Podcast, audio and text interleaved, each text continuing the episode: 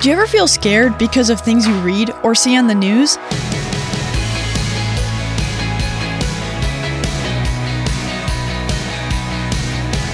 Hey there, I'm Emily Tenter, and this is Unlocked, your daily key to unlocking God's Word in your life. We may have a lot of questions when we look around and see the chaos happening around the world. But if you're a believer in Jesus, you also know where to find peace in the chaos. It's what our devotion is about today a poem written by Emily Acker called The One in Control. Who is really in control? Is it me? The voices on the TV?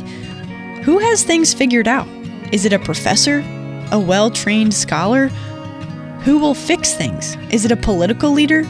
A much loved ruler? When no humans can do it, what no humans would attempt. You step in, God. Be in control. Figure things out. Fix things. Proverbs 19:21 says, "Many are the plans in a person's heart, but it is the Lord's purpose that prevails." So, let's talk about this. Do you ever find yourself feeling scared because of things you read or see in the news? Do you wonder if there is anyone good out there, anyone trustworthy who is taking care of things? Today's scripture reminds us that God is the ultimate ruler over everything, and He helps us. Jesus came to save the world. What did He do that no one else could have done? If you have questions about this one, who's a trusted Christian you can talk to? Maybe a pastor, parent, or friend? As we live in a broken world, how might remembering that Jesus will return and make all things fully right give us hope? What kind of brokenness are you experiencing today? How might God be working out His good purposes in these situations? And how might He be inviting you to be a part of what He's doing?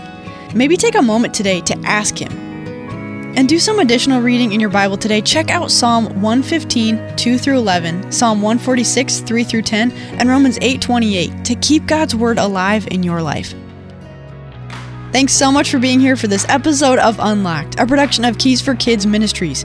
If you have younger siblings, check out Keys for Kids Radio, radio programming designed just for kids, music, stories, and more. Just visit radio.keysforkids.org.